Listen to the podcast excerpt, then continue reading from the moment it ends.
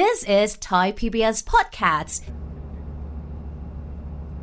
การเดินทางไปที่ไหนสักแห่งครับ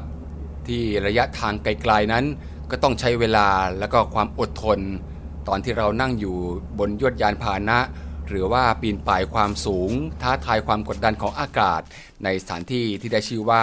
เป็นแนวเทือกเขาสูงครับ ที่เปรียบเป็นหลังคาโลก คุณผู้ฟังลองนึกดูครับว่า ถ้าเราย้อนกลับไปตอนที่ยังไม่มีเครื่องบินหรือรถยนต์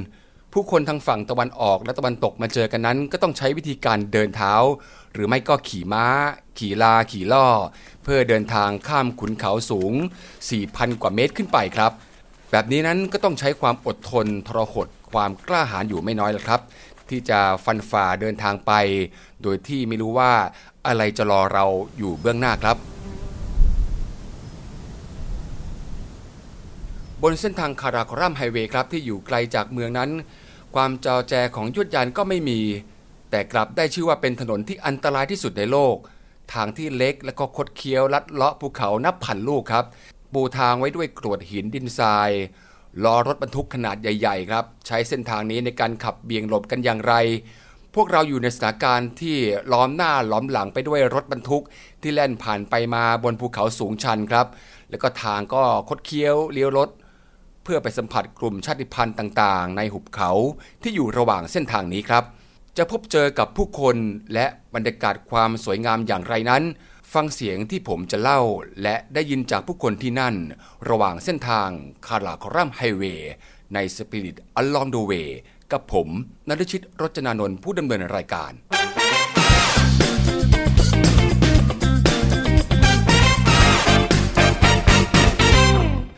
ในครั้งที่ผมเดินทางไปที่เมืองคัชกาที่มีคนจีนเชื้อสายอุยกูร์อยู่ เมืองนี้ครับมีที่ตั้งอยู่ใกล้ชายแดนจีนและก็ปากีสถาน หรือในอีกครั้งหนึ่งครับที่ไปแคชเมียร์เป็นเขตปกครองพิเศษของอินเดียครับ ไม่ว่าอยู่ตรงไหนเราก็จะมองเห็นความใหญ่โตของหมู่เทือกเขาที่สูงลิบครับ ที่ว่ากันว่ามองเห็นได้จากนอกโลกกันเลยทีเดียว มีแนวเทือกเขาสลับซับซ้อน ก่ายกันเป็นแนวปราการครอบคลุมพื้นที่ทางตอนเหนือของเอเชียกลาง ยาวไปถึงจีนครับ เป็นแนวยาวไปถึงเอเชียตะวันออกเฉียงใต้ครับ ถ้าเราอยู่ที่เมียนมาครับ อยู่ที่ปูตาโอ ก็จะมองเห็นปลายทางของเทือกเขาลูกนี้ครับ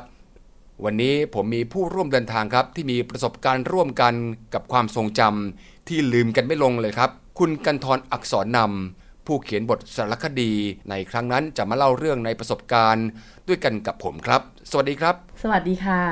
รู้สึกว่าเราจะใช้ไกด์คนเดียวกันด้วย คืออัลตาฟใช่ไหมครับ ใช่ค่ะเอาตามค่ะอัลตาฟก็ไปกับเราถึงสองสารอบแล้ว ใช่ค่ะเพราะคว่ารับเขาก็จะคุ้นเคยกับคนไทยมากค่ะ มีครัคบนไทยมากมายที่ใช้บริการไกด์ผ่านครับเอาตามนะคะ แต่คิดว่าครั้งที่ไปกับเรานี่น่าจะสมบุกสมบันมากที่สุดเลยทีเดียว มากค่ะครับอยากเล่าเรื่องของการกำเนิดของเทือกเขากลุ่มนี้หน่อย ค่ะ ก็นับหลายร้อยล้านปีแล้วนะคะ ที่การเคลื่อนตัวของเปลือกโลกไปทางเหนือเนี่ยทำให้เกิดการโก่งตัว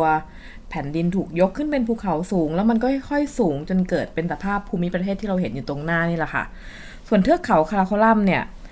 จินตนาการดูนะคะ ว่ามันตั้งอยู่ทางทิศตะวันตก หรือด้านตะวันตกของเทือกเขาฮิมาลัยนะคะ แล้วก็ขยายตัวตั้งแต่ภูมิภาคปากีสถาน อัฟกานิสถานนะคะ ไปจนถึงทิเบตเลยค่ะ ส่วนคาราคลัมไฮเวย์เนี่ย ก็จะตัดผ่านจุดบรรจบกันของเทือกเขาคาราคลัม เทือกเขาฮินดูกูสเทือกเขาคุนหลุน เทือกเขาฮิมาลัย แล้วก็เทือกเขาปามี อันเป็นที่ตั้งของ K2 หรือยอดเขาที่สูงอันดับ2ของโลกนั่นเองค่ะ จุดบรรจบของ 3 เทือกเขานี้นะคะ ที่ได้ชื่อว่าสูงที่สุดในโลกก็คือเทือกเขาฮินดูกูดเทือกเขาฮิมาลัย แล้วก็เทือกเขาคาราโคลัมเนี่ยก็ยังเป็นจุดบรรจบของแม่น้ำอีก 2 สายนะคะ ที่เรารู้จักกันดีนะคะ ก็คือแม่น้ำสินธุนะคะ ต้นกำเนิดอารยธรรมของโลกนะคะ แล้วก็แม่น้ำกิลกิตค่ะ ส่วนจุดที่จะมาเจอกันเนี่ยมันก็น่าสนใจมากเลยค่ะ ก็จะมีเรื่องเล่าอย่างเช่นที่เมือง เรียกว่าจูกรอดหรือว่าจากรอดนะคะ เป็นเมืองเล็กๆ ที่อยู่ในเขตของกิลกิตซึ่งเป็นเมืองหลวงของแคว้นกิลกิตบัลติสถานนะคะ ซึ่งอยู่ห่างจากกิลกิตไปทางตะวันออกเฉียงใต้ 45 กิโลบนทางหลวงคาราโครัมเนี่ยค่ะเมืองนี้เนี่ยเขาบอกว่าตั้งอยู่บนทางแยกของเทือกเขาหลักถึง 3 ลูกนะคะ แล้วก็ยังเป็นทางที่สามารถ access หรือเข้าถึงเขตของปากีสถานได้ถึง 6 เขตด้วยกันด้วยค่ะที่เมืองเนี้ยก็จุดตรงนี้นะคะที่บอกว่าภูเขาทั้ง 3 ลูกเนี้ยมาบรรจบกันเนี่ย ก็จะเป็นจุดที่มีนักท่องเที่ยวและนักเดินทางเนี่ยมาถ่ายรูปทิวทัศน์อันตรการตาของภูเขานะคะ แล้วก็แม่น้ำก็คือแม่น้ำกิวกิดกับแม่น้ำสินธุที่มาบรรจบกันเพิ่งจะอยู่ในบริเวณใกล้ ๆ กันเลยค่ะ ในอดีตเนี่ยจากลอดหรือว่าจูกลอดเนี่ยมีความสำคัญในเชิงยุทธศาสตร์ค่ะเนื่องจากตั้งอยู่ตามเส้นทางที่เชื่อมบริติชอินเดียกับจีน ผ่านภูมิภาคแคชเมียร์แล้วก็มีเมืองบุนจีเนี่ย เป็นที่ตั้งของกองทหารรักษาการนะคะสำหรับกองกำลังของทหาร รัฐจมูแคชเมียร์นะคะที่ตั้งอยู่กับที่ตั้งอยู่ทางฝั่งตรงข้ามของแม่น้ำสินธุเนี่ยค่ะการต่อสู้เพื่อเอกราชของแคชเมียร์จากผู้ปกครองชาวซิกก็มีกำเนิดขึ้นที่เมืองจูกลอดนี้เช่นกันค่ะแล้วก็ปัจจุบันเมืองนี้นะคะ ก็ยังทำหน้าที่เป็นฐานการขนส่งที่สำคัญที่สุดแห่งหนึ่งนะคะ ของกองทัพปากีสถาน แล้วก็ยังมีความสำคัญมาก ๆ ในช่วงที่เกิดความขัดแย้งระหว่างอินเดียปากีสถานระหว่างปีพศ 2527 ถึง 2546 เนี่ยค่ะ ซึ่งจะเป็นสมรภูมิที่เรียกได้ว่ามีการสู้รบกันอยู่บ่อยๆ ถ้าเราจำภาพข่าวได้ก็จะอย่างเช่นที่จะเห็นทหาร ทหารอินเดียหรือปากีสถานน่ะใช้สกีอะค่ะในการสู้รบกันบนทานน้ำแข็งที่เรียกว่าเซียเฉินเนี่ยค่ะคราวนี้มาดูฝั่งทางจีนบ้างครับ ผมก็มีโอกาสได้เดินทางไปคาชกาครับ อยู่ที่ประเทศจีน เป็นดินแดนของชนชาติพันธุ์อุยกูครับ ก็ตอนนั้นก็ได้มีโอกาสได้ข้ามพรมแดน จากจีนสู่ปากีสถานครับ ก็จะมีด่านกุนจิรับนี่แหละครับ ที่สูงเหนือระดับน้ำทะเลถึง 4,934 เมตร เหนือระดับน้ำทะเล ถือว่าเป็นเส้นทางข้ามพรมแดนที่อยู่สูงที่สุดในโลกเลยครับ เส้นทางนี้ครับก็ว่าเริ่มต้นสร้างขึ้นมาในปีคิศ1964 แล้วก็เปิดใช้ให้ใช้งานจริง ๆ ที่ผ่านเข้าออกระหว่างจีนปากีสถานได้นั้น ก็คือในปีคิศ1986 ครับ โดยที่ทางจีนนั้นสร้างเสร็จก่อนปากีสถานถึง 3 ปีเลยทีเดียว ความสูงที่ผมขึ้นไปยืนตรงนั้นครับทำให้รู้สึกว่าตัวเองต้องเดินช้าลงครับ หายใจไม่ค่อยออก แล้วก็รู้สึกจะปวดหัวมาก ลมพัดก็จะแรงอย่างอื้ออึงเลยครับ ดูน่ากลัว มีความหนาวเหน็บครับทำให้รู้สึกว่าเดินไปไหนช้าๆแล้วก็หมดเรี่ยวแรงไปทีละน้อยครับ ต้องค่อยๆเดินแล้วก็หายใจเข้าลึกๆครับ เพื่อรับออกซิเจนเข้าไป ในปอดให้มากที่สุดครับ จุดที่ผมยืนอยู่นี้คือเป็นทางที่เชื่อมต่อความสัมพันธ์ระหว่างจีนและปากีสถานครับ ถนนลอยฟ้านั้นมีความยาวถึง 1,238 กิโลเมตรครับ ใช้เวลาก่อสร้างเกือบ 20 ปีเลยทีเดียว ใช้คนงานทั้งชาวจีนและปากีสถาน และคนชาติพันธุ์บนภูเขาครับจำนวนเรือนหมื่นทีเดียว มีการเจาะหินสร้างอุโมงค์ทำทางเลียดหน้าผาสูงชัน ดูดูไปก็ยากแล้วนะครับ แต่สิ่งที่ยากยิ่งกว่านั้นก็คือ การสร้างเสร็จแล้ว แล้วหินดันถล่มเข้ามาครับ เพราะมีแผ่นดินไหวบ้าง บางช่วงก็มีแม่น้ำสินธุนี้ลัดเลาะผ่านไปครับ น้ำก็ท่วมอีก จนที่สุดครับ ก็ได้เปิดใช้งานได้สำเร็จครับ แล้วก็เป็นเส้นทางที่ผ่านในจีนที่มีความยาวถึง 438 กิโลเมตรครับ ขอเล่าในส่วนของจีนนะคะ เกี่ยวกับเส้นทางนี้นะคะ หลังจากที่สีเจิ้นผิงเนี่ยซึ่งเป็นประธานาธิบดีของจีนเนี่ยประกาศโครงการริเริ่มที่เรียกว่า 1 แถบ 1 เส้นทางหรือที่เรารู้จักกันว่า Belt and Road Initiative เนี่ยนะคะ ก็ได้สร้างความสับสนให้กับผู้คนมาจนถึงตอนนี้เลยนะคะ เพราะจริง ๆ แล้วคำว่าถนนในในที่นี้ในในโครงการนี้นะคะ หมายถึงเส้นทางเรือที่พาดผ่านท่าเรือต่างๆ ทั่วโลกเลยนะคะ และในขณะที่เบลเนี่ยก็คือหมายถึงเส้นทางบกค่ะ ก็คือเครือข่ายถนนที่วิ่งผ่านประเทศต่างๆ ในเอเชียกลาง และแม้ว่าจะเลือกใช้คำศัพท์แปลกๆ แตกต่างกันนะคะ แต่ว่าทั้งเบลและโรดเนี่ยก็จะเป็นเส้นทางสายไหมแห่งศตวรรษที่ 21 นะคะ แล้วก็จะเปลี่ยนชีวิตของผู้คนนับล้านคนเลยค่ะวันนี้เราก็เห็นภาพต่างๆที่เกิดขึ้นแล้วนะครับ ในการที่จีนเข้าไปทำเส้นทางต่างๆเชื่อเชื่อมโลกเข้าหากัน แล้วคาสกาเนี่ยก็จะเป็นจุดเริ่มต้นในประเทศจีนนะคะสำหรับการเดินทางบนทางหลวงในตำนานเส้นนี้นะคะ เรื่องราวของทางหลวงคาราคอลัมหรือว่า KKS เนี่ยจริงๆ แล้วอะก็คือเป็นโครงการที่ร่วมกันระหว่างจีนปากีสถานใช่ไหมคะแต่จริงๆ แล้วเนี่ยมันมีพื้นฐานมาจากความเป็นปรปักร่วมกันของทั้งสองประเทศนี้กับอินเดียด้วยนะคะ ก็คือก่อนนี้เนี่ยทางหลวงมิตรภาพจีนปากีสถานเนี่ยซึ่งเป็นเส้นทางที่ทอดยาวระหว่างคาสกากับอบาดาบัดของปากีเนี่ยตั้งใจจะให้เป็นถนนทางทหารนะคะ ที่ห้ามชาวต่างชาติอย่างเคร่งครัดเลยค่ะ แต่แล้วเนี่ยในฤดูใบไม้ผลิปี 1986 เนี่ยปากีสถานก็ได้ประกาศว่า พวกเขาจะเปิดถนนให้กับทุกคนค่ะ ดังนั้นจึงเป็นเหมือนกับการสร้างประตูหลังบ้านให้กับชาวต่างชาติที่จะเดินทางเข้าไปยังมณฑลซินเจียงประเทศจีนนะคะแต่ก็มีชาวต่างชาติคนหนึ่งค่ะ ที่คว้าโอกาสนี้ไว้อย่างรวดเร็วเลยก็คือ William Dalrymple เนี่ยค่ะซึ่งเป็นนักประวัติศาสตร์ชาวอังกฤษนะคะเขาและเพื่อนเนี่ยมุ่งหน้าไปทางเหนือผ่านทางด่านคุนจีราบในปีนั้นเลยค่ะ ก็คือปี 1986 เนี่ย ซึ่งก็จะเป็นเรื่องราวการผจญภัยที่เขาเขียนในหนังสือที่มีชื่อว่า Insanadu e q u a t นะคะอ่าก็จะผ่านความสูงของช่องแคบในช่วงที่มีความสูง 4,693 เมตร เหนือระดับน้ำทะเลนะคะ แล้วก็ลงมุ่งหน้าทางใต้ไปยังจุดบรรจบกับถนนแกรนทรังของทางตะวันตกของกรุงอิสลามาบัดค่ะ เรียกว่ามีทั้งเรื่องเล่าแล้วมีตำนานมากมายบนถนนเส้นนี้ และสิ่งที่มี คนทำสารคดีเสนอกันเยอะที่สุดเลย คือระหว่างเส้นทางคาราคอรัมไฮเวย์นะครับก็จะมีเจ้ารถบรรทุกเนี่ยแหละครับที่เป็นรถบรรทุกที่ใช้ขนส่งสินค้าระหว่างจีนและปากีสถานครับมีการขนถ่ายสินค้าจุดแดนผ่านแดน แล้วก็จะเปลี่ยนเป็นรถบรรทุกสัญชาติของปากีสถานครับ หน้าตาของเจ้ารถบรรทุกของปากีสถานเนี่ยก็จะมีออปชันที่ตกแต่งกันฉูดฉาดมากครับ จนกลายเป็นเอกลักษณ์ที่ใครๆดูก็รู้เลยว่าอยู่ที่ไหนกันครับ เรื่องนี้มีที่มาครับ ก่อนที่จะมีเทคโนโลยีในการขับเคลื่อนด้วยรถยนต์นั้น พวกเขาก็ใช้ลาในการบรรทุกสินค้ากันครับก็เริ่มจากการตกแต่งแต่งตัวให้ลาน้อยๆครับ โดยการใช้พรมสีสันต่างๆ ตามรสนิยมของเจ้าของลาครับ แล้วก็ห้อยนู่นห้อยนี่เอาไว้ พอเปลี่ยนมาเป็นรถบรรทุก การตกแต่งมันอยู่ในสายเลือดครับ จึงเป็นเรื่องที่ยอมกันไม่ได้เลยครับ เท่าที่ได้คุยกับเจ้าของรถบรรทุกในครั้งนั้นครับ มันเป็นเรื่องของศักดิ์ศรีแล้วก็หน้าตาของสิ่งรถบรรทุกกันเลยนะครับสนนราคาค่าตกแต่งก็ไม่ใช่น้อยก็ 20,000 บาทขึ้นไปแล้วครับ ถึงขนาดที่ว่าได้กลายเป็นธุรกิจในการตกแต่งรถบรรทุกครับ ที่มีการแข่งขันที่สูงเลยทีเดียวครับ ถ้าคุณไปตามทางของเส้นทางนี้ ข้างๆทางที่เป็นจุดแวะพัก พักผ่อนของคนขับรถเนี่ยก็จะมีธุรกิจร้านตกแต่งรถเนี่ยอยู่เยอะทีเดียวครับ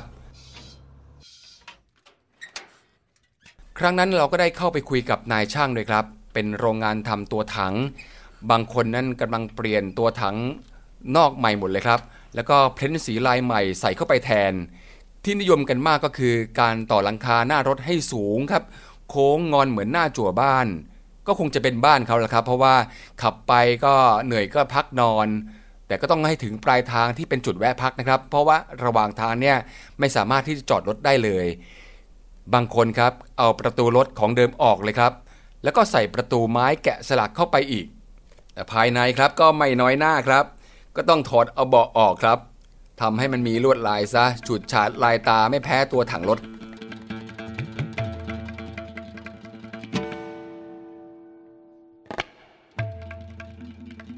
พอรถนั้นออกวิ่งตอนกลางคืนนั้น เส้นทางก็มืดมิดครับ ถนนก็แคบ ตายไหลเขาไปเหวลึกก็มองไม่เห็นครับ เขาก็จะเปิดราวไฟหลากสีครับประชันกันเลย ก็เรียกว่าถ้าเพื่อนขับมาเขาลูกนู้นก็จะเห็นมาแต่ไกลครับ แล้วก็การวิ่งรถสวนทางกันในทางที่แคบๆแบบนี้ครับ แค่ลำพังตัวเจ้ารถบรรทุกยักษ์ใหญ่เนี่ยก็เต็มพื้นที่ของถนนสายนี้แล้วครับเขาก็จะมีเทคนิคครับ เฉพาะตัว ที่ก็มาจากประสบการณ์ในการขับรถขึ้นลงบนเส้นทางนี้มาครึ่งค่อนชีวิตเลยครับ รถที่เบียดกันก็บางคันก็หลบก็เฉียดจะตกเขาครับ ที่หนีไม่พ้นก็คือว่าทุกคันเนี่ยอาจจะต้องสีข้างกันเป็นรอยถลอกกันบ้าง บางทีก็บุบลงไปเลยครับ แต่ก็ไม่มีใครว่ากันครับ ดีกว่าให้ล้อถลายลื่นจากเหลี่ยมหิน แล้วก็ตกลงไปข้างล่างครับ คนขับส่วนใหญ่ก็จะมักคุ้นกันดีอยู่แล้ว ถ้าใครมีปัญหาสักคนหนึ่งเนี่ยทุกคนก็จะลงมาช่วยเหลือกันครับ ที่มาช่วยเหลือนี่ไม่ใช่อะไรเลยครับ เพราะว่ามันไปไม่ได้รถมันขวางอยู่ อันนี้คุณคุณกันทอรู้สึกมีประสบการณ์ในเรื่องของรถเสียกลางทางด้วยเนาะจริง ๆ แล้วเส้นทางเนี้ยดินถล่มก็เกิดขึ้นบ่อยค่ะครับขับขับกันอยู่อย่างที่บอกทางก็แคบแล้วใช่ไหมคะบางช่วงก็จะมีดินถล่มลงมาค่ะอืมอาจจะเกิดการขยับตัวของเปลือกโลกนิดหน่อยมันก็เกิดเหตุการณ์ได้ตลอดเวลาอย่างเช่นที่เจอเนี่ยก็คือ ดินถล่มลงมาแล้ว มันก็คงจะทำให้รถคันหนึ่งอะค่ะ เสียหลักอะค่ะครับรถซึ่งเป็นรถบรรทุกคันใหญ่มากเลยนะคะ ขวางทางแล้วก็เป็นรถพ่วงด้วยค่ะจำได้ติดตาเลยค่ะว่า มันเป็นรถเหมือนบรรทุกพวกแก๊สหรือสักอย่างมีตัวถัง แล้วก็ส่วนส่วนด้านหลังห้อยลงไปในหน้าผาค่ะอ๋อข้างหลังนี่ห้อยลงไปแล้วข้างหลังห้อยลงไปแล้วข้างบนยังอยู่อีกครึ่งนึงอะค่ะและที่สำคัญคือตอนนั้นเราจะต้องไปขึ้นเครื่องบินกลับบ้านเรากำลังจะกลับค่ะ ใช่ใช่เรากำลังจะกลับรถติดยาวเยียนเลย ติดยาวเหยียดทั้งสองฝั่งเลยเพราะไปไหนกระดุกกระดิกกันไม่ได้แล้วค่ะ ตอนนั้นนี่ก็คือ ทุกคนก็คือต้องรออย่างเดียวเลยค่ะ รอให้มีอะไรบางอย่าง ต้องต้องมาเคลียร์ทางใช่ก่อนใช่รอมซึ่งรอซึ่งการก็คงเคลียจะร์ทางจะไม่ใช่เรื่องง่าย ๆ เลยต้องใช้เวลาพอสมควรทีเดียว เพราะมันอยู่ระหว่างทางแล้วอยู่บนภูเขาด้วย ซึ่งต้องใช้เวลาหลายชั่วโมงค่ะ ซึ่งเหตุการณ์เหล่านี้จริงๆแล้วเป็นเหตุการณ์ที่เกิดขึ้นปกตินะคะ ที่บางคนอาจจะโชคแจ็คพอตอย่างที่บอกอาจจะเจอเหตุการณ์เหล่านี้แล้วก็ต้องติดอยู่บนถนนหลายชั่วโมง แต่วันนั้นโชคดีค่ะที่ที่คุณไกด์อะนะคะ คุณเอาตามเนี่ยแหละค่ะ ก็คือสามารถที่จะเดินเขาก็จะเดินสำรวจกันเพราะคนจะลงมาจากรถหมดนึกถึงบรรยากาศบนบนอ่าใช่แล้วก็มาคุยกันทุกคนก็ลงมาคุยกัน แล้วก็มีการสลับรถกันเกิดขึ้นค่ะ ก็คือขอแลกรถจากอีกฝั่งหนึ่งกับอีกฝั่งหนึ่งแลกคนดีกว่าแลกคนแล้วก็เพื่อจะย้อนกลับเดินทางต่อไปอะค่ะอืมอืมผค่ะมว่าชันฉลาดมากนะ ใช้วิธีนี้ ใช่ค่ะเพราะไม่งั้นก็ตกเครื่องอีกรอบหนึ่งค่ะ นอกจากเรื่องเส้นทางแล้วสิ่งที่โดดเด่นมากในคาราคอรัมไฮเวย์นี้ก็คือทานน้ำแข็ง หากไม่นับรวมการที่เราได้เห็นอ่าทานน้ำแข็งนี้ในขั้วโลกเหนือหรือใต้นี่แหละครับ ที่นี่ครับก็จะเป็นเรียกว่าเป็นทานน้ำแข็งที่มีมากที่สุดในโลก ฤดูหนาวในช่วงกลางเดือนพฤศจิกายนเป็นต้นไปจนถึงเดือนกุมภาพันธ์นะครับ เส้นทางหลายแห่งก็จะถูกปิดตาย การท่องเที่ยวแล้วก็ ผู้ที่จะอยากมาปีนเขาก็จะต้องปิดฉากลงเช่นกันครับ แต่ก็ยังมีคนดั้งด้นเพื่ออยากจะมาดูบรรยากาศในช่วงหนาวเหน็บแบบนี้ครับพอจะมีทานน้ำแข็งครับให้เราได้เห็น ซึ่งความรู้เรื่องทานน้ำแข็งก็เป็นสิ่งที่น่าสนใจทีเดียวที่บอกว่าทานน้ำแข็งนี่สามารถแยกเพศได้ด้วย ก็คืออันนี้ก็จะเป็นเรื่องเล่าของ จริงๆ มันเป็นความเชื่อด้วยนะคะของชาวบ้านนะคะ ที่บอกว่าทานน้ำแข็งเนี่ยมันมีอยู่มันมีสูตรสองเพศเลยก็คือเพศหญิงกับเพศชายนะคะ อย่างเช่นถ้าทานน้ำแข็งปีนั้นเนี่ยมันมันมีน้อยหรือมันหดตัวมันก็จะมีผลกับน้ำที่จะไปใช้ในเกษตรใช่ไหมคะ เพราะว่าเทือกเขามันจะอาคนที่อยู่บนเทือกเขาเนี่ยต้องอาศัยน้ำแข็งที่ละลายจากทานน้ำแข็งอะค่ะในช่วงหน้าร้อน แล้วทีเนี้ยเนี่ยถ้าทานน้ำแข็งมันลด หรือจำนวนมันหดมันหดไปเขาก็จะ เขาก็จะใช้วิธีการให้ทานน้ำแข็งเหมือนนำมาผสมพันธุ์กันนะคะ ระหว่างตัวผู้กับตัวเมีย ก็จะมีการตัดทานน้ำแข็งตัวผู้ไปผสมกับตัวเมียอีกที่หนึ่งอืมอะไรอย่างเงี้ยค่ะ ซึ่งซึ่งอันนี้ก็จะเป็นเรื่องเรื่องที่ชาวบ้านในในแถบถิ่นนั้นนะนะคะในที่ใกล้ทานน้ำแข็งเขาจะรู้กันดีค่ะว่ามันมีอะไรแบบนี้ด้วย แล้วพอพอย้ายพอย้ายน้ำแข็งไปปุ๊บนั่นก็เหมือนกันเทศกาลย่อยๆเลย ใช่ค่ะเออเป็นการใหญ่พอสมควรเหมือนทีแลเดีกยวมีการแลกเปลี่ยนเหมือนพาไปสู่ขอ แต่งงาน แล้วก็ต้องใช้คนด้วย เยอะด้วย ค่ะ ครับครับมีการบรรทุกก้อนน้ำแข็งไป ครับ ก็มีจุดหมายปลายทางอยู่อีกที่หนึ่งครับ ที่เราสองคนถึงแม้จะไปกันต่างวาระต่างเวลากัน แต่ก็ไปเห็นครับขุบเขาฮุนซ่าครับ บนคาราคอรัมไฮเวย์นั้น ก็มีเรื่องราวเก่าแก่ของหุบเขาแห่งนี้ครับ ว่าเคยเป็นอาณาจักรที่เก่าแก่ของชาวบาลติกครับ กล่าวกันว่า มันสวยงามขนาดว่าเป็นแชงกรีล่าแห่งเอเชียกลางเลยทีเดียวฮุนซ่านั้นก็ตั้งอยู่ในความสูงราวๆ 2,438 เมตรครับ เหนือระดับน้ำทะเล อากาศที่นี่จึงไม่ค่อยหนาวสถานเหมือนที่อยู่ข้างบนครับ ที่นี่ก็เลยเต็มไปด้วยพืชพันธุ์ผลไม้ ในยามที่ดอกไม้เบ่งบาน หรือร่วงโรยก็สวยกันไปคนละแบบครับ Actually, this area is peaceful. บ้านเรือนของชาวฮุนซ่าครับ อย่างที่เราเดินไปสำรวจนั้นก็สร้างขึ้นจากหินและดินที่อยู่แถวๆนั้นแหละครับ ส่วนที่เป็นหน้าต่างประตูบางหลังก็จะทำด้วยไม้ แต่ทำเป็นช่องเล็กๆนะครับ เพราะก็ไม่ต้องการให้อากาศอะไรภายนอกเข้าไปเยอะครับ เพราะว่าจะเก็บความอบอุ่นไว้ข้างในภายในบ้านครับ บ้านส่วนใหญ่ครับทำเป็นชั้นเดียว ก็จะมีห้องใต้หลังคาไว้เก็บพืชผลทางการเกษตร บางทีถ้าเกิดว่ามีน้อยก็เอาไปตากผ้าได้ครับ ตรงนั้นก็จะเจอแดดเยอะหน่อย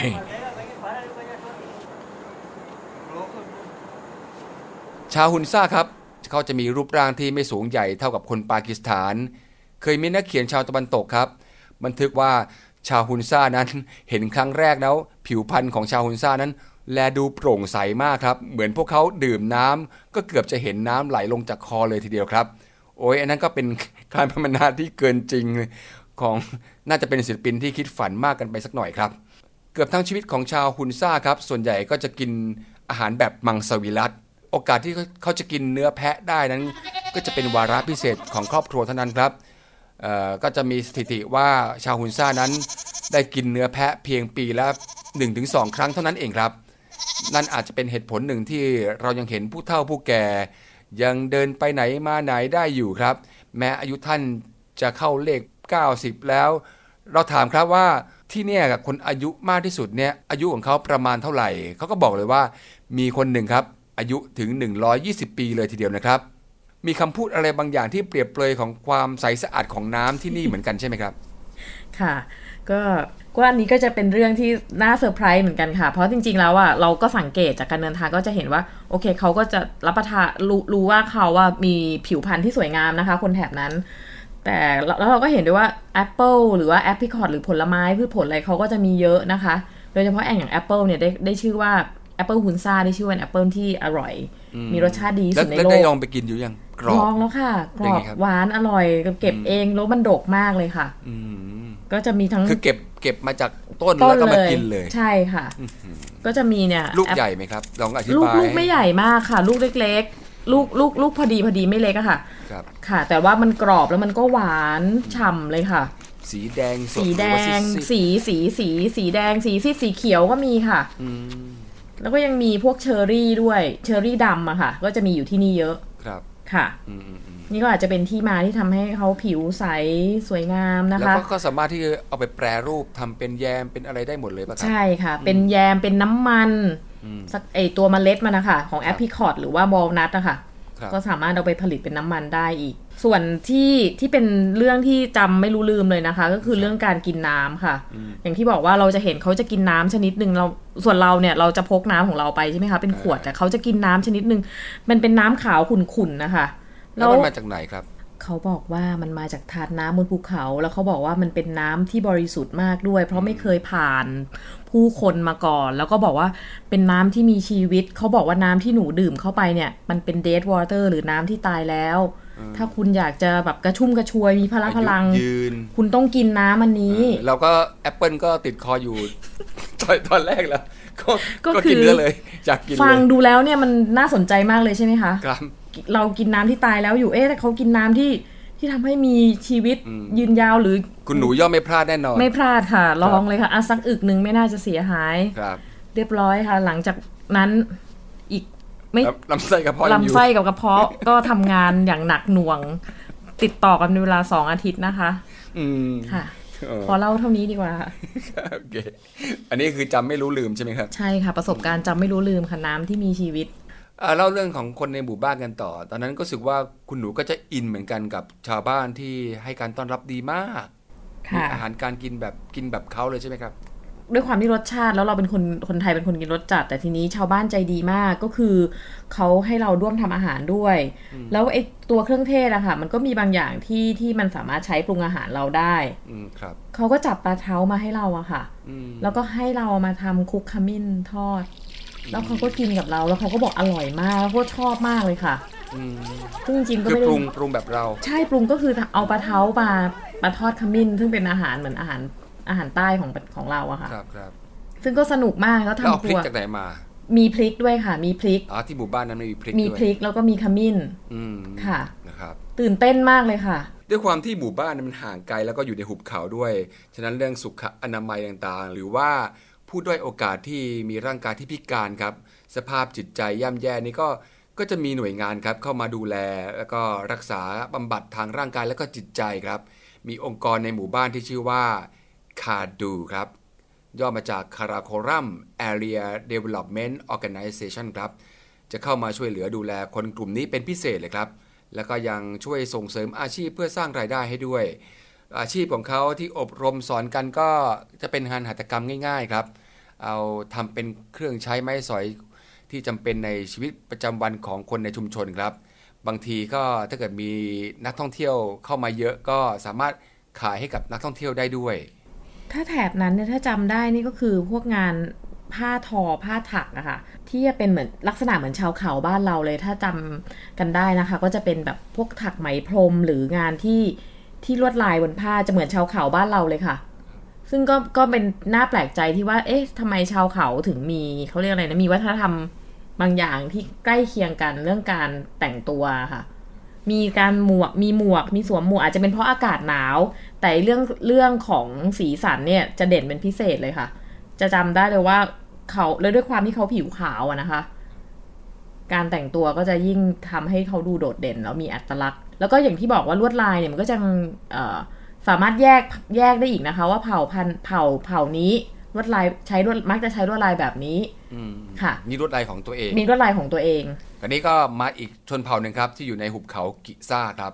ที่ตั้งอยู่ในสุดเขตของตะวันตก ในแคว้นกิลกิตบัลติสถานครับ ทางตอนเหนือของปากีสถาน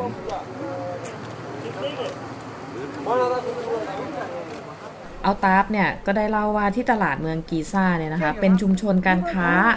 ที่ไว้แลกเปลี่ยนกันระหว่างเส้นทางนะคะ ที่นักเดินทางได้ไต่เขาสูงชันมาเจอกัน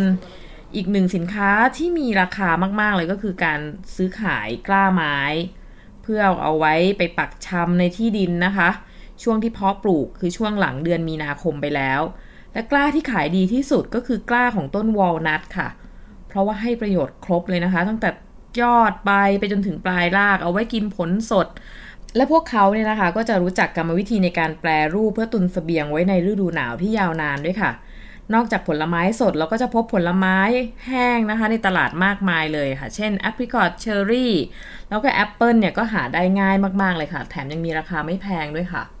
ก็เป็นสิ่งที่เราตื่นเต้นกันนะ เพราะว่าบ้านเราแล้วก็หายาก ไม่มีค่ะ อย่างผลไม้อย่างที่บอกแอปริคอตเนี้ยวอลนัทซึ่งเจอพบได้เยอะมาก แล้วก็ไอตัวที่บอกว่าสกัดแปรรูปเนี่ยก็คือที่แพงมาก ๆ เลยนะคะก็คือเม็ดเมล็ดนะคะข้างในเนี่ยเขาจะเอามาสกัดเป็นน้ำมันค่ะ การเดินทางที่เราเป็นผู้หญิงเนี่ยมีความปลอดภัยไหมครับ กับการไปอยู่พื้นที่แบบนั้น จริง ๆ แล้วเนี่ยหนูว่ามันขึ้นอยู่กับว่าเราไปกับใครด้วยค่ะ เพราะว่าจริง ๆ แล้วเนี่ยถ้าถ้าเป็นเอ่อคนที่เราไปเนี่ยมีเส้นสายสัมพันธ์คอนเน็ชันหรือหรือพันธมิตรที่ดีมันก็ทำให้เราปลอดภัยนะคะ หนูหนูเชื่ออย่างนั้นนะคะ เพราะว่าอย่างคุณเอาตาฟเนี่ยถ้าที่ดูเขาจะรู้จักเจ้าหน้าที่หรืออะไรค่อนข้างคุ้นเคย อาจจะเป็นเพราะเขาทำหน้าที่เอ่อทำงานนี้มานานแล้วนะคะทำเป็นไกด์เนี่ยค่ะ แบกเป้ไปเดี่ยวๆคนเดียวนี่อาจจะต้องระวังตัวนิดก็นึงต้องระวังตัวค่ะ ทุกที่ค่ะหนูว่าต้องระวังตัวมากๆแต่สำหรับคุณหนูนี่สบายมาก เพราะว่ารู้จักญาติพี่น้องกันแถวๆนั้นอยู่ก็แล้วใช่เหมือนน่าจะจำกันได้รู้จักกันเหมือนญาติเป็นเป็นเขาเรียกว่าไปจนรู้สึกเหมือนเป็นญาติพี่น้อง เพราะว่าจริงๆแล้วเนี่ย คนปากีสถานเนี่ยเป็นคนที่เอ่อดูเหมือนจ้าหน้าดุใช่ไหมคะ อาจจะดูหน้าดุดูแบบชอบจ้องชอบมองแต่จริงๆถ้าไปรู้จักจริงๆเนี่ยมีความเป็นมิตรสูงมากเลยค่ะ แล้วก็จะจะถ้าได้รู้จักแล้วเนี่ย สนิทแล้วจะรู้จักรู้สึกเหมือนเป็นพี่น้องกันได้ เขาจะนับถือเราเป็นพี่น้องเลยค่ะ ชอบถ่ายรูปใช่ใช่ไหมครับใช่ค่ะเออถ้าเกิดเราเปิดกล้องมาปุ๊บเนี่ยมาคนหนึ่งเนี่ยจะมาตามกันมาเยอะเลยทีเดียว มากมายให้ความร่วมมือดีค่ะ คนที่ชอบถ่ายรูปผมขอแนะนำนิดนึงครับถ้าเราอยากถ่ายรูปผู้หญิงเนี่ยครับ อย่างแรกเลยต้องไปขออนุญาตผู้หญิงเขาก่อนครับ ถ้าเกิดเขามาคนเดียวนะครับ แต่ถ้าเกิดเขามากับฝ่ายผู้ชายครับ ก็ต้องไปขออนุญาตผู้ชายก่อน ไม่ว่าเขาจะเป็นสามี หรือว่าญาติพี่น้องอะไรต่างๆ โดยวัฒนธรรมของเขาแล้วเนี่ยผู้ชายจะเป็นผู้ดูแลผู้หญิง ถ้าหากผู้หญิงได้ออกนอกบ้านมาแล้วครับ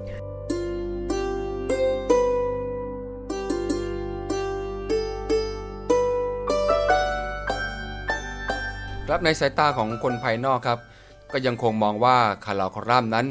ยังเป็นดินแดนที่ลี้ลับครับ ยากจะเข้าถึงได้ เพราะมีภูมิประเทศที่ท้าทายและก็มีความเสี่ยงต่อการเดินทางไปถึงที่นั่นครับคาราคอรัมก็ยังได้ชื่อว่าเป็นเส้นทางลอยฟ้าที่อันตรายที่สุดในโลกอยู่ดีครับสำหรับผู้คนบนเทือกเขาคาราคอรัมที่เราได้พบเจอตามรายทาง ไปในหมู่บ้านที่สวยงามกลางหุบเขาครับ กลับทำให้เราได้ลบลืมความหวาดกลัวใด ๆ ทั้งสิ้นครับ